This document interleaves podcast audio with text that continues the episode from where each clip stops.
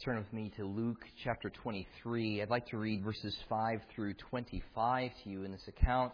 We'll then flip over to Matthew chapter 27 and read verses 15 through 23. Luke 23, verses 5 through 25. But they kept on insisting, saying, He stirs up the people, teaching all over Judea, starting from Galilee, even as far as this place. When Pilate heard it, he asked whether the man was a Galilean.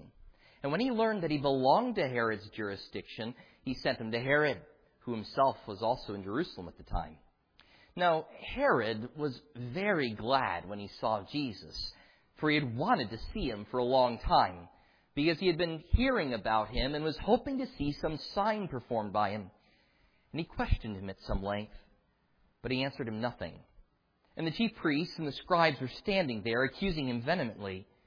And Herod, with his soldiers, after treating him with contempt and mocking him, dressed him in a gorgeous robe and sent him back to Pilate. Now Herod and Pilate became friends with one another that very day, for before they had been enemies with each other. Pilate summoned the chief priests and the rulers and the people and said to them, You brought this man to me as one who incites the people to rebellion. And behold, having examined him before you, I have found no guilt in this man regarding the charges which you have made against him. No, nor has Herod, for he sent him back to us. And behold, nothing deserving death has been done by him. Therefore, I will punish him and release him. Now, but they cried out all together, saying, Away with this man, and release for us Barabbas. He was one who had been thrown into prison for insurrection made in the city and for murder.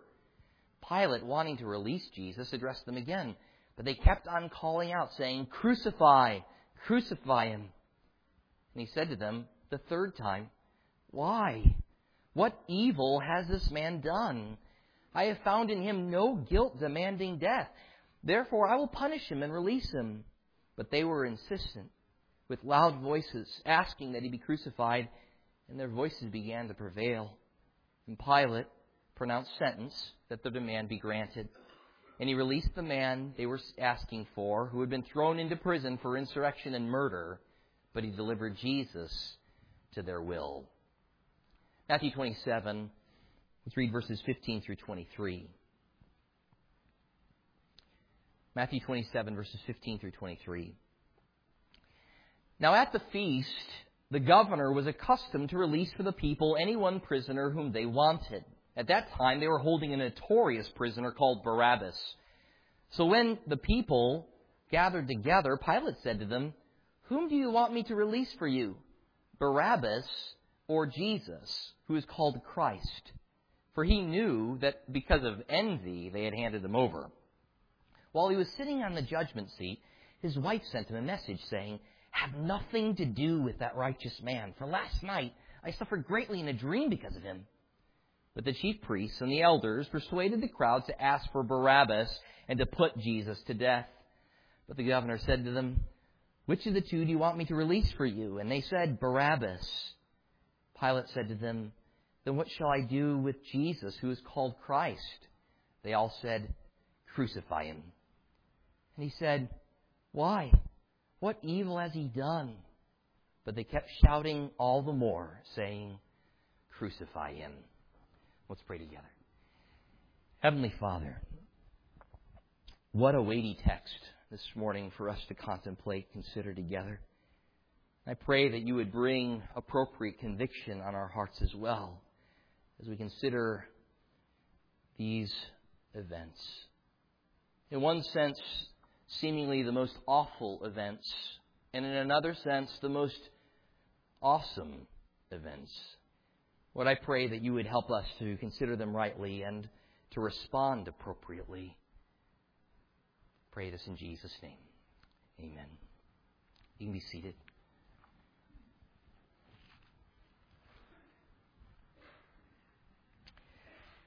We're in the midst of the legal proceedings inquiring into accusations made against Jesus. In the case before Pilate, the Jews are crying out for Jesus' death. They're begging that Jesus be crucified. And the more that Pilate resists, the more and more the crowds cry out. Had Jesus committed crimes of high treason? Is Jesus guilty? Does Jesus deserve death?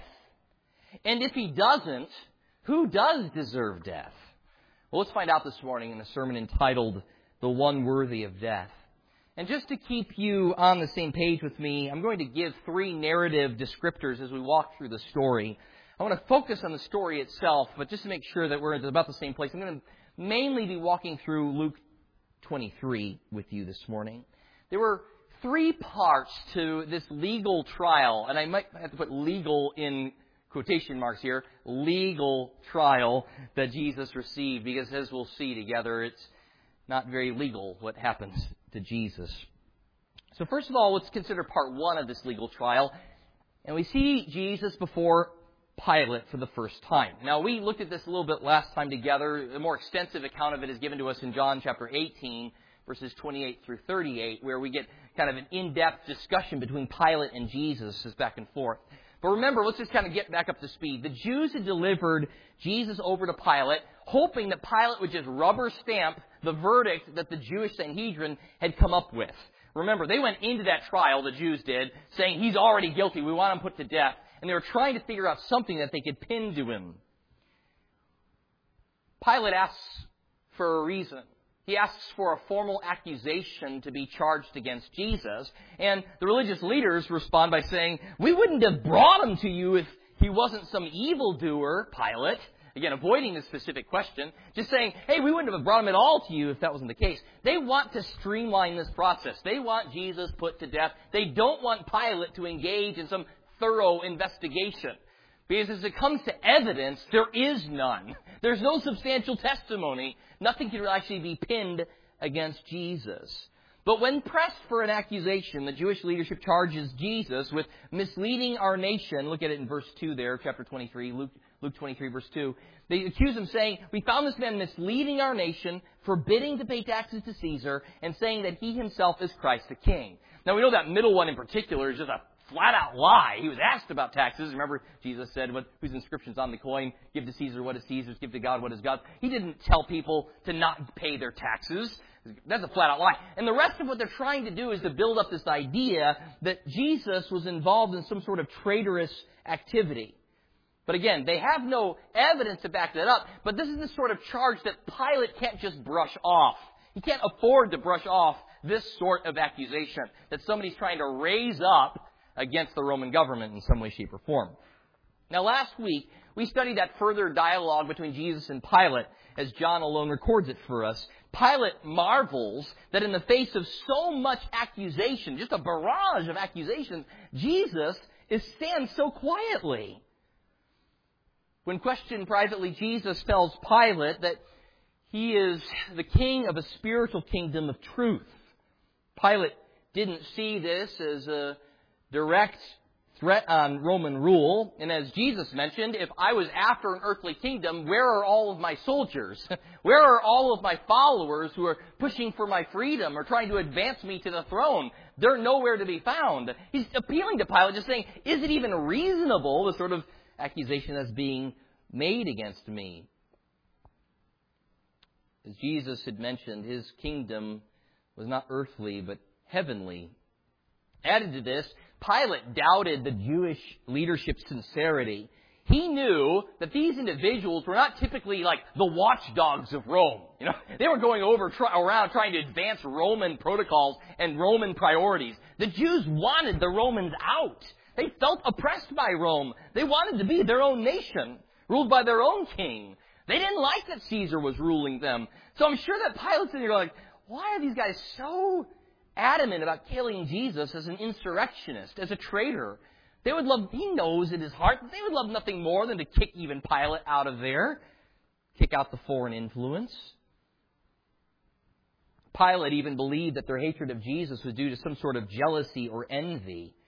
Pilate doesn't wish to be played by the Jewish leadership. He's not that gullible. And he's not an easy pushover, especially in a case where the accused doesn't seem to fit the accusations that are being made against him, and there's no substantial proof that's forthcoming. Here's Pilate saying, I don't see anything of this in him. So Pilate emerges from interrogating Jesus. He, remember the end of that conversation, Pilate says, what is truth to Jesus? And he walks out away from him as if to say, you know, philosophically, how can we ever really nail down what truth is? Or it's politically impractical to push after truth. Therefore, it's not worth the effort or time. And as you're going to see in the account, Pilate himself is not chiefly concerned with discovering truth. And he won't courageously stand up for truth and for what is right. He's ultimately concerned with his own power, his own prestige, his own popularity, his own influence, and he's willing to compromise on truth in order to accomplish what are his real goals. And this comes out even in his discussion with Jesus, and you're going to see this play out in the rest of the narrative. But something about Jesus causes Pilate to hesitate about putting him to death. He didn't particularly love the Jewish people anyway, so he wasn't going to do them any favors necessarily. So he tells them, I find no guilt in this man. Pilate's verdict is not guilty. Not guilty. But the people won't take not guilty for an answer. They keep insisting that Pilate reconsider. And in hopes of achieving their goal, they begin mentioning the far reaching nature of Jesus' ministry. You see how this kind of goes. Like, Pilate, you're not taking this seriously enough. This Jesus has been doing this stuff all the way from Galilee. All the way from Galilee down to here. From the north to the south of the kingdom. He's been going around doing ministry. They're trying to say to Pilate, you can't treat him lightly. He has a lot of influence. But all that Pilate hears in this is the word Galilee. And with the word Galilee, he smells out opportunity. Pilate would love to punt this decision some other direction. He doesn't want to deal with it himself. He sees Jesus is innocent, but he knows that the Jews are adamant about putting him to death. But all he hears is Galilee, and he thinks, that's Herod's jurisdiction. And Herod's a Jew. Let's send him to Herod. And oh, by the way, it's Passover. Herod's in town. He's here in Jerusalem. I'll send him over to Herod. Let's let Herod figure this thing out. Now, Herod and Pilate weren't on the best of terms with one another. In fact, Luke tells us that Herod and Pilate had been enemies with one another up to this point. Look it down in verse 12. Herod and Pilate became friends with one another that day, for before they had been enemies with each other. So they've been enemies with each other up to that point. So Pilate's motivations here might be diverse. It might just not be one thing that he's after. Uh, by giving Herod a say in the matter, Pilate's bestowing a whole bunch of honor on Herod. He's saying, I want you to rule in this case. He's giving a high profile case to Herod, which is in some way, shape, or form who is underneath Pilate. Herod's underneath Pilate. It gives some sort of honor and prestige to Herod that Pilate would seek Herod's ruling on the matter of Jesus. In fact, Luke says as a result of these events that Herod and Pilate patch things up with one another. They become friends to, the to that very day. But it seems also that Pilate, as I said earlier, wants to punt this case away, punt the decision away. He doesn't want to bear responsibility alone for this decision. So, at first, because you even remember, at first when he first came to the case, he tells the Jewish leadership, judge him according to your laws. Take care of him that way. But when they respond, well, we found him worthy of death. He deserves to die, and we can't do that. Rome won't allow us to enact capital punishment, so we're coming to you, Pilate. Remember, Pilate even there is trying to push the case away from himself. Now what he's going to do is he's just going to forward the case over to Herod and let him make the judgment. It's a present convenience too, because as I said, Herod is already in town, and perhaps Pilate is now sighing a sigh of relief. You know, pass him off to Herod. I know this feeling sometimes and some of the decisions that I have to make. Sometimes it's, it's like, man, I wish I didn't have to make a decision. I'd rather just punt it to somebody else. Let somebody else make the decision than I want. And so I, I kind of identify with this feeling, at least in leadership. Those of you who are in leadership, I sure identify with that feeling. And those of you who aren't in leadership want to be in leadership until you have that moment. and then you go, I wish I wasn't in leadership, right? So here's Pilate wanting to push that decision off to Herod. But don't hold your breath, Pilate.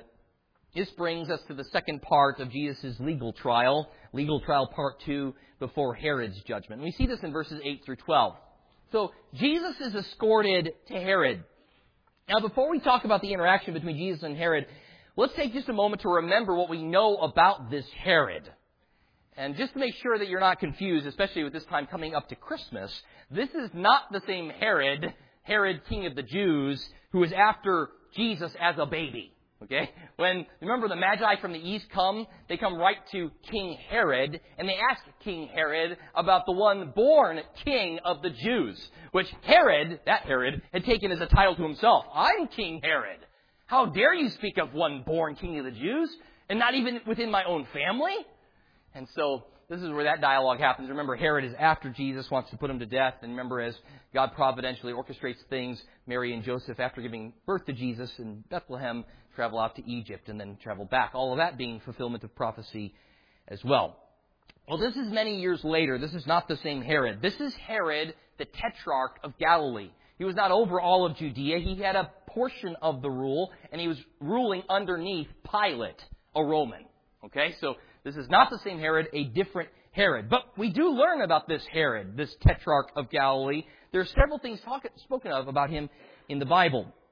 Just to remind you, this is the Herod who married his brother's wife. An incestuous relationship. And as a result, John the Baptist spoke out against this. And when John the Baptist speaks out against this, Herod arrests John and puts him in prison. And we had this read this morning, right? The reason why he doesn't put him to death is because he's scared of John. he's scared of the fact that John is an upright, righteous man, and that the general populace likes John the Baptist. We, we know this even plays out in Jesus' ministry, right? Because Jesus asked a question to the religious leaders, was John from God or not? He even asked that question because, remember, the religious leaders want to punt on that question because, hey, that, that's going to be a problem for us. If we say that he's from God, then he's going to ask us, well, why don't we follow what he said? And if we say he's not from God, then the general populace are going to be angry with us because they believe John's ministry was from God. So here we have Herod, who's got John in custody. He doesn't want him spreading his his truth with everybody around. He wants to keep uh, that on the lowdown. But meanwhile, he won't put him to death. This guy is cowardly. He won't kill him because he fears the general populace, but he won't set him free because he doesn't want John speaking to others. We're also told that Herod actually enjoyed listening to John. This is one of these weird dichotomies, right? He liked listening to John, even though John's message to Herod personally was, You're engaged in great sin. He likes listening to John, but he doesn't like what John has to say. But Herodias, Herod's wife, she's fuming. She does not want this guy alive. She's waiting for an opportunity to force her husband's hand. And just such an occasion occurred on one day when Herodias' daughter dances for Herod, and he's so pleased that he tells her, I'll give you anything, anything at all, to half my kingdom. What do you want? She consults with her mother. Her mother says, ask him for John the Baptist's head on a platter. She goes and asks Herod for this. Herod has vowed and swore that he'd give her whatever. He's in front of, again, people. His, he has to save face, even though he'd rather not put John to death. He follows through and fulfills his word, and he has John killed. Later, Herod hears about Jesus' ministry. And being a superstitious man, he comments that Jesus must be John the Baptist risen from the dead. And that's why he can perform the miracles that he's performing. You can see that in Matthew 14, verses 1 and 2. So Herod kept trying to see Jesus, we're told in Luke 9 9. So Herod has an interest in Jesus. He wants to see Jesus. In Luke 13, 31 and 32, Jesus is told by some Pharisees to get out of Galilee during his Galilean ministry. He's told, get out of Galilee because Herod wants to kill you. These Pharisees tell him, Go away, leave here. Herod wants to kill you. Jesus replies, Go and tell that fox, Behold, I cast out demons and perform cures today and tomorrow, and the third day I reach my goal. So Jesus is not scared of Herod. Um, but we see all this kind of leading up to this moment. So this meeting had been a long time coming. Herod had an interest in seeing Jesus. And as we're told here in the text, specifically, he wanted to see some miraculous sign. He's even described here as being greatly glad, hugely happy to have this opportunity. But Herod's about to be sadly disappointed if he thinks that he's going to be entertained by a miraculous show and tell. It's interesting that the text even tells us that Herod wanted to see signs given by Jesus. The word signs is an interesting one because it usually, the word functions to speak to not only the miraculous event, but what the miraculous event meant or pointed towards. See, there's places in the Bible where Jesus' miracles are described as works of power, dunamis. It is a powerful act, an expression of his deity, expression of his power. But then, especially in John's gospel, there's a lot of this kind of phrase where it's like all about signs of his miracles. What did his signs actually communicate? So what's fascinating to me is that Herod wants to see a sign from Jesus. But really all he wants to see is a magic show. He, he doesn't care about what it means. Matter of fact, he rejects what it means. He, he is disinterested in the meaning of Jesus' miracles. He just wants a front row seat to a magic show. Only Jesus' work is not some sleight of hand or a work of illusion. It is the very power of God when Jesus performs a miracle. So Herod proceeds to question Jesus, we're told, at length, uh, literally with many words. Herod has many words for Jesus, and Jesus has no words for Herod.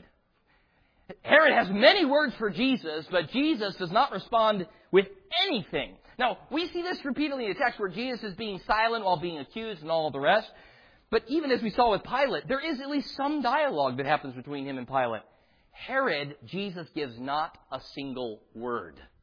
Nothing comes out of his mouth to Herod. He wouldn't answer him. It was prophesied that the suffering servant would be oppressed and afflicted, yet he would not open his mouth. Like a lamb that is led to slaughter, like a sheep that's silent before its shears, he would not open his mouth. That's on Isaiah uh, 53. We see a fulfillment of that prophecy here. But Jesus has nothing to say to this unbelieving man who for all of his desiring to see Jesus, never really wanted to know Jesus. he wants to see Jesus and see Jesus do something incredible, but he doesn't want to know Jesus, nor does he want to believe Jesus, nor does he want to follow Jesus.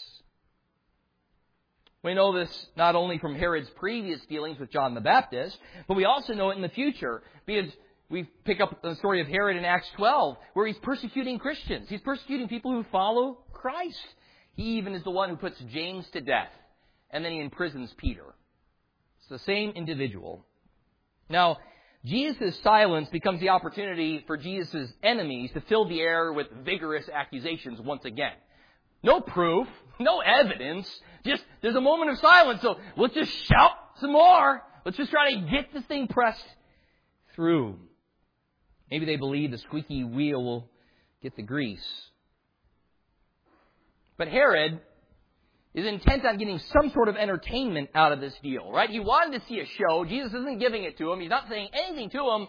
So maybe out of a desire to get some entertainment, or maybe out of a desire to try to, you know, influence Jesus to maybe say something to him. Maybe he's going to try to provoke Jesus to do something.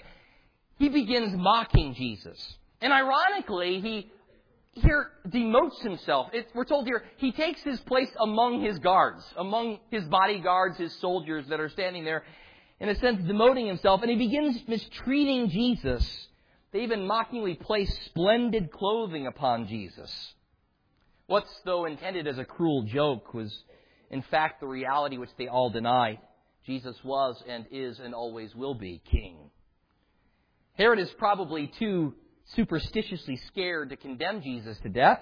Remember, this is the same guy who's scared that Jesus is like, you know, John the Baptist come back to life, right? So he's already scared about that whole deal with John the Baptist. And so I'm sure he's already scared about that whole situation. So he's scared to do anything with Jesus, but he's probably also too angry to acquit him of wrong. So what does he do? Send him on back to Pilate. Send him on back to Pilate. One other thing I want to say before we move back to Pilate we're told here again in verse 12 that Herod and Pilate became friends with one another that very day. They unite together in common dealing regarding Jesus. If I could turn a phrase, Jesus brings them together. Jesus brings them together. Now, in this case, in resistance against Jesus. That still exists today, doesn't it? There are people of different philosophies, different nationalities, different genders, and they will commonly unite against a common enemy. It is often that we find the case that Christians can receive persecution from many different angles. For that matter, liberals and conservatives alike can dislike authentic Christians. It was pointed out to me by a couple of you. I am sometimes so cut off from the outside worlds. It's good to have you guys uh, remind me of these things. But in looking up these and on YouTube and seeing them afterward, isn't it interesting that you see both CNN cutting off Benjamin Watson and you can see Fox News cutting off Voddie Baucham for sharing the gospel? CNN and Fox both cutting off people when they're sharing the gospel. And it's so obvious they were just cutting it off. It was like direct and immediate cutoff of the gospel. It doesn't matter if you're conservative or liberal or whatever your political philosophy is. If you don't have Jesus, there is a commonality between those who don't know Jesus and their hatred for the gospel. Even this unholy alliance, though, was the fulfillment of prophecy. Luke points this out later on in his second work, the book of Acts. In Acts chapter 4, which we also had read this morning, picking up in verse 23, again, this is after they had been released, after having been persecuted, and they're praying for emboldening power and courage, and, and we see that the Holy Spirit does come upon them, and they speak with boldness and fervency. But right in the middle of all of this, what's interesting is there's a quotation here of Psalm 2. And after having quoted Psalm 2, we read this in verse 27 of Acts 4. Acts 4, verse 27. For truly in this city there were gathered together against your holy servant Jesus, whom you anointed, both Herod and Pontius Pilate, along with the Gentiles and the peoples of Israel, to do whatever your hand and your purpose predestined to occur. One of the big questions that always is posed is who killed Jesus? Who's responsible for killing Jesus? And to answer that, I'm just going to quote two fantastic biblical scholars. First one is by Ryken. Ryken said this Jesus was put to death by real human beings, an unholy alliance of Jews and Gentiles. Ultimately, this was Satan's idea, because he was the one who entered into Judas before the betrayal, but nevertheless, it was all part of God's preordained plan.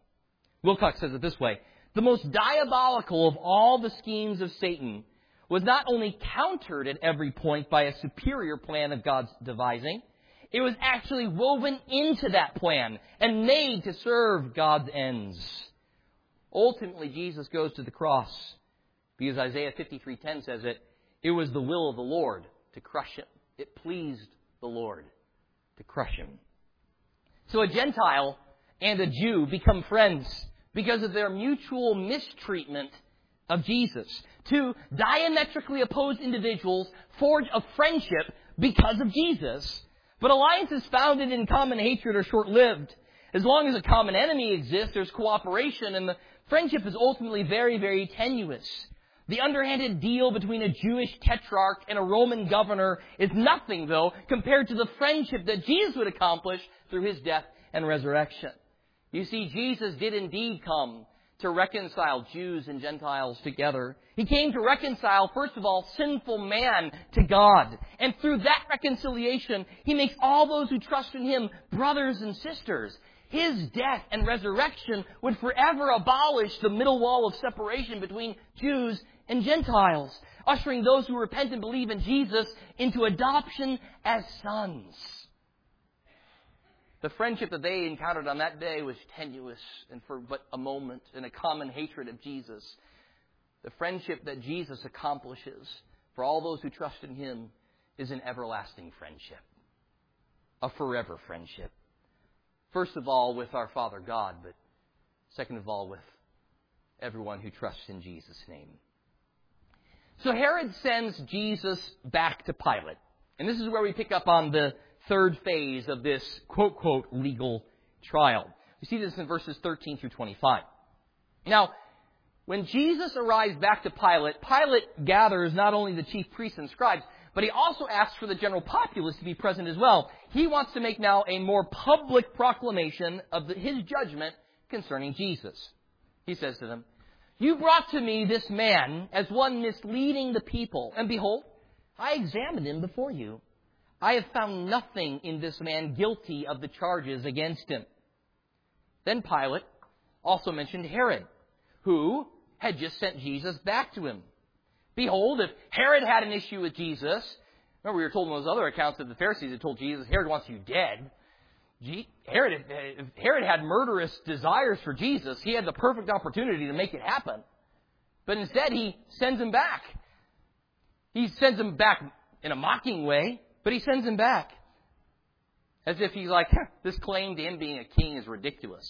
So ridiculous that I'll even put a kingly robe on him and make fun of him. Pilate interprets this and says, Herod didn't see anything against him either. He's obviously not concerned for his own rulership. He's not concerned for Roman rulership. I'm not concerned for Roman rulership. We see all of the governing leaders saying Jesus is innocent. Combine that with what we talked about earlier about Judas, who betrayed Jesus and after the fact threw his silver back into the temple and said, I betrayed innocent blood. Even Judas says that Jesus is innocent. There's consistent testimony. Judas, Pilate, Herod, all of them declare that Jesus is innocent. Neither the Gentile Pilate nor the Jewish tetrarch saw Jesus as a threat to their rule. And neither Pilate nor Herod saw anything worthy of capital punishment in Jesus. In one sense, that's good and right. Jesus was not attempting to put together an earthly kingdom, and he had in fact done nothing wrong. But in another sense, the fact of Jesus' overarching kingship, it's a tragedy that these men do not pay Jesus the honor and respect that he deserves. Instead, even reducing themselves to mocking Jesus and contributing to the travesty of justice that's unfolding.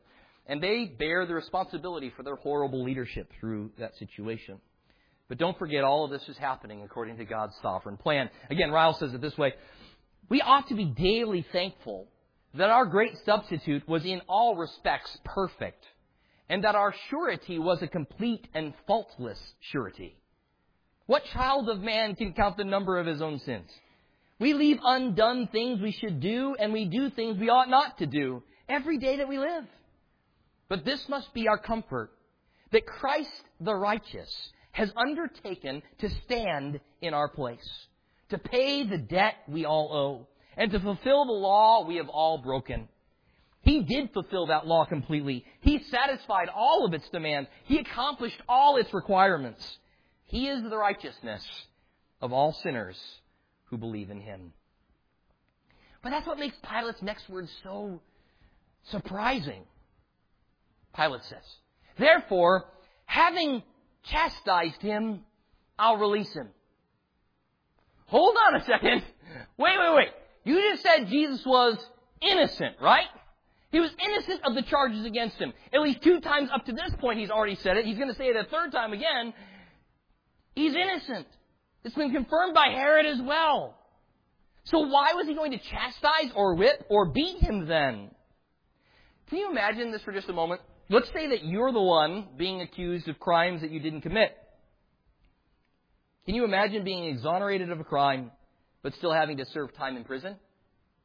Can you imagine being found not guilty? I mean, what a moment that would be, right? Can you imagine in a court of law, not guilty? And then you can see the defense at that moment, ah, hugging one another, and then right after that, the judge says, and now you're still going to serve time in prison. Before we let you go, we're going to beat you up a bunch.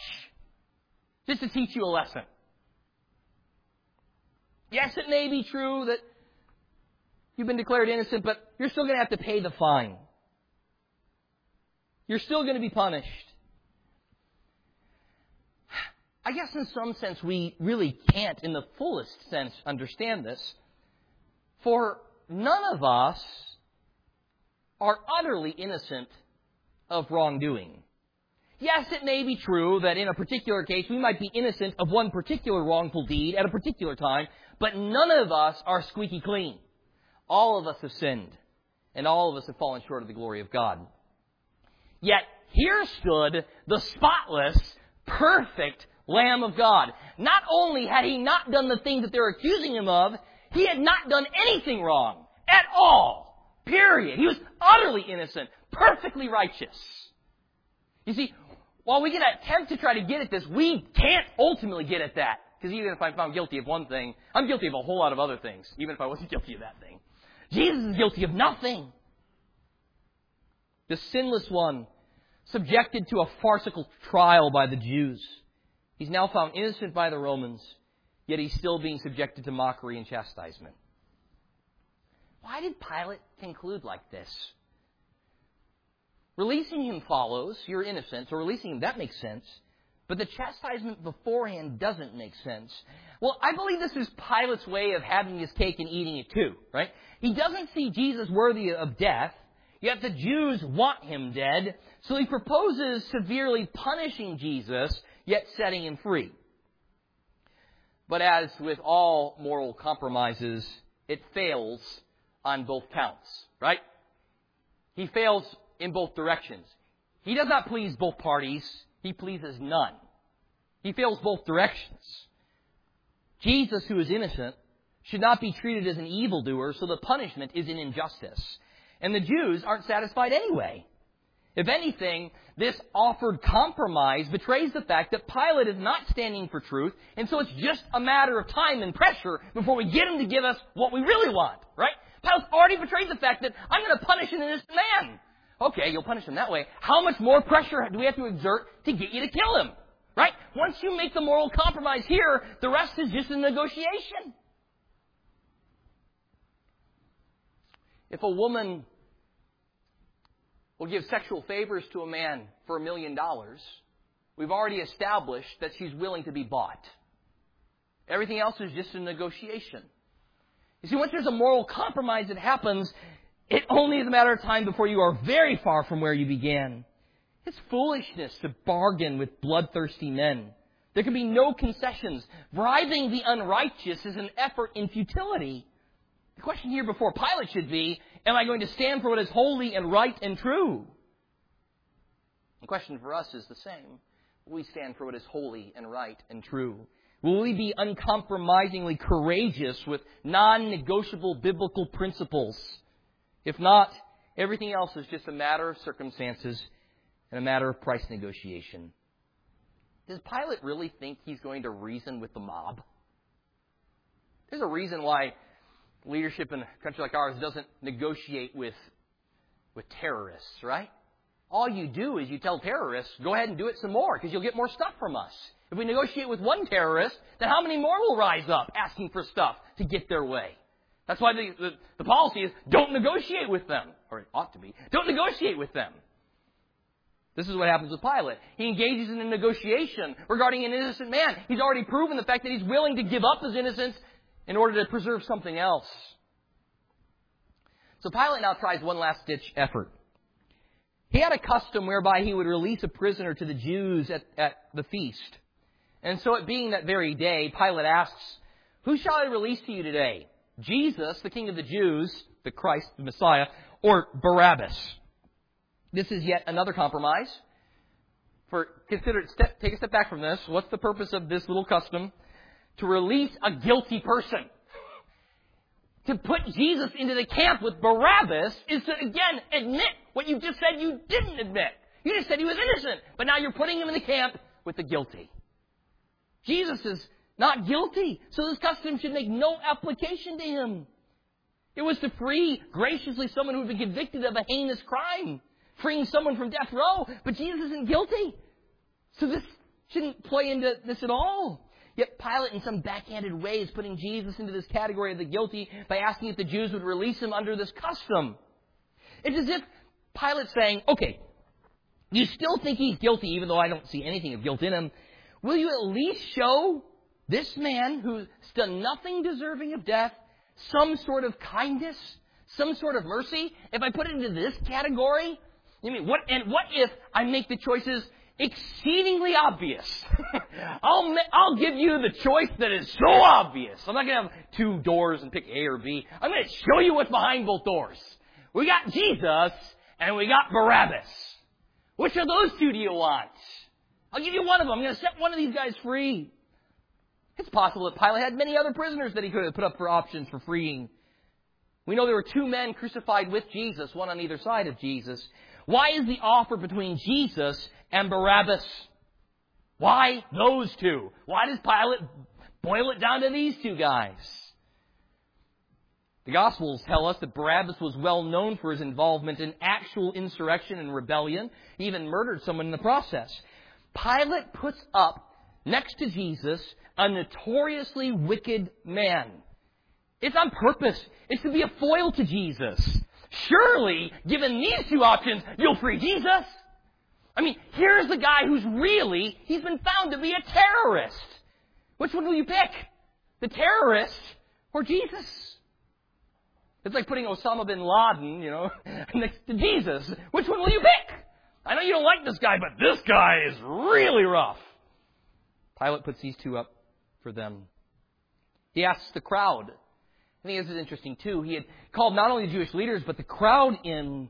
I think this is because he knew that the Jews, Jewish leadership were handing Jesus over because of envy. Again, Mark 15, 8 through 10 talks about this. The crowds were overwhelmingly supportive of Jesus, right? I mean, just a week before this, the triumphal entry, everybody's saying Hosanna. I mean, the crowds like Jesus, right? So let's, let's stack the deck. Let's get the crowd in here. Let's put two people up, one who's, I can't see anything wrong with, and another guy who's obviously a, a sinful, wicked man. And then let's have the crowd decide. Let's let the people decide this thing. But Pilate underestimates the Jewish leadership's crowd control at least of the crowd that was there assembled. Religious leaders stirred up the crowds, and they chose to free Barabbas and to kill Jesus. Here again is proof that the Jewish leaders were liars and hypocrites. What was the reason for which they put up Jesus for death? On the accusation that he was an insurrectionist, that he was a traitor to Rome, that he was trying to incite a rebellion, that he was trying to stop the Jewish people from paying taxes. All of these were false. But here is Barabbas, a known political rebel of Rome, one who would even murder to advance his cause. So they choose him over Jesus, a man who had never done anything wrong. You see it? See the irony? They voluntarily free a man who is guilty of the very crimes they try to stick to Jesus. How far will the envy and jealousy go? How much morality will be abandoned in the pursuit of selfish desires? Here we see the Jewish leaders and the Jewish people violating every principle of righteousness, exonerating a murderer while murdering the one who came to give life. So they cry out, Take away this man. Release to us Barabbas. Even the way they refer to Jesus, this. the man is, in, is, is implied. Take away this. You hear it? The, the arrogance, the spite against Jesus is so dishonoring. Take away this, as if he's a piece of rubbish or trash. Take away this. Give us Barabbas. Pilate says, Why? What do you want me to do with the king of the Jews? And they begin crying out, Crucify! Crucify him! Crucify! Crucify him! We're going to talk more about this horrendous form of death later on, but suffice it to say, it's a particularly horrendous form of execution. Now, while Pilate was awaiting their answer to free either Jesus or Barabbas, one other little snippet comes into the story, and we read about this in Matthew's account. Pilate's own wife is concerned about this Jesus. She sends Pilate a note saying, I've been wrecked, wrecked havoc with, uh, my, my mind is just going crazy because I've had this dream about this, this righteous man. I've suffered much because of him. Have nothing to do with him. Stay away from him, Pilate. It wasn't uncommon for people of that day to be particularly superstitious and give, to, give much power to the power of dreams and messages of dreams. So certainly this is one more thing that Pilate's considering as the people are debating about Barabbas or Jesus. So when they tell him, we want Barabbas freed and Jesus put to death. Again, here, a third time in rapid succession, Pilate says, Why? What evil has he done? Do you see the exasperation here? It's like Pilate saying, I don't find anything in him. Why are you so intent on him dying? What has he done? Nothing deserving of death have I found in him. Then again, he offers this again. So therefore, let me just beat him up and release him. Let me give him a licking and then send him on his way. Again, Pilate's attempting to avoid killing Jesus. Let's just give him a whipping. Let's teach him a lesson. Let's let him go. He certainly hasn't done anything worthy of death, deserving of death. But the people press with loud voices. No effort is spent on trying to articulate an answer to that question that he's been asking over and over again. What has he done worthy of death? What has he done deserving of death? What has he done deserving of death? Instead, it's just fill the airwaves with crucify, crucify him, crucify, crucify him. But what has he done wrong? Pilate says, Crucify! Crucify him! Jesus remains quiet in the midst of the wild accusations. No evidence was presented, But the quiet was just filled with the insistent, vehement demands for Jesus' death. And we're told that they yelled all the more. It was only a matter of time before their voices would prevail. The mob would win, and they would win their case without proof and without evidence. Pilate would give in. And he would set free a murderous rebel while crucifying a life giving Savior. Peter would preach in Acts 3 Men of Israel, why are you amazed at this? Why do you gaze at us as if by our power or piety we have made him walk? The God of Abraham, Isaac, and Jacob, the God of our fathers, has glorified his servant Jesus, the one whom you delivered and disowned in the presence of Pilate when he decided to release him. But you disowned the holy and righteous one and asked for a murderer to be granted to you. But put to death the Prince of Life, the one whom God raised from the dead, a fact to which we are witnesses. But you know, come to think of it, this great injustice, this unthinkable travesty, this horrible piece of news is also precisely why we have good news to share today. For at the heart of the gospel, the good news, is this steady, unwavering message that Jesus died so that rebels may live. Jesus died so that rebels may live. Krummacher said it this way Barabbas and Jesus change places. The murderer's bonds, curse, disgrace, and mortal agony are transferred to the righteous Jesus, while the liberty, innocence, safety, and well-being of the immaculate Nazarene become the lot of the murderer. Both mutually inherit each other's situation and what they possess. The delinquent's guilt and cross become the lot of the just one, and all the civil rights and immunities of the latter are the property of the delinquent. While I am by no means arguing here that Barabbas came to saving faith in Christ, he is nonetheless an illustration for all of us. For all of us, in some sense, are Barabbas. Say it again. All of us, in some sense, are Barabbas. Maybe not sinning precisely in the way that Barabbas did, but we're all partakers in sin nonetheless, and therefore guilty and deserving of death. But Jesus, the Messiah, the Christ, the King, came and died in the place of guilty sinners. Just as Jesus took Barabbas' physical place on the cross, he took the place of every sinner who believes in him. For the only one deserving of death is not only Barabbas, not only Judas, not only Pilate, not only Herod, not only the Jewish leaders and populace, but all of Adam's seed is deserving of death. It's not the one deserving death, it's all of us deserve death. We're all guilty, and the wages of sin is death. In fact, the only one not deserving of death is the one who came to die that we might live.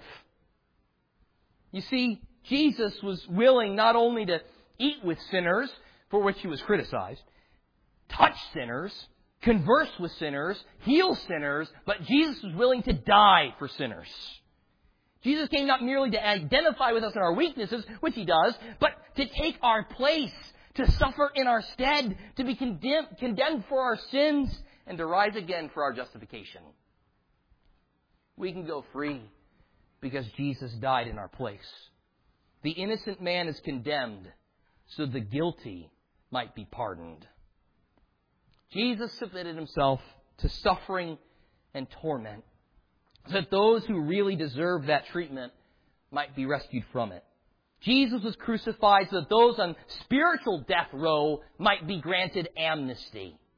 Jesus bore a burden that was not his own so that those who once carried that burden might be his own. He paid the debt that we owed. He gave us a righteousness we don't deserve. He's the Lamb of God whose blood covers us, removing sin's curse and death's sting.